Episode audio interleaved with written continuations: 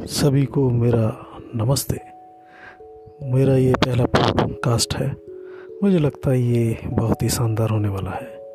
इतना अच्छा प्लेटफॉर्म शायद पहले कभी ना था, जहाँ हम सारी दुनिया के लोग अपनी बातें दिल खोल कर रख सकते हैं और एक दूसरे को अपनी बात बता सकते हैं।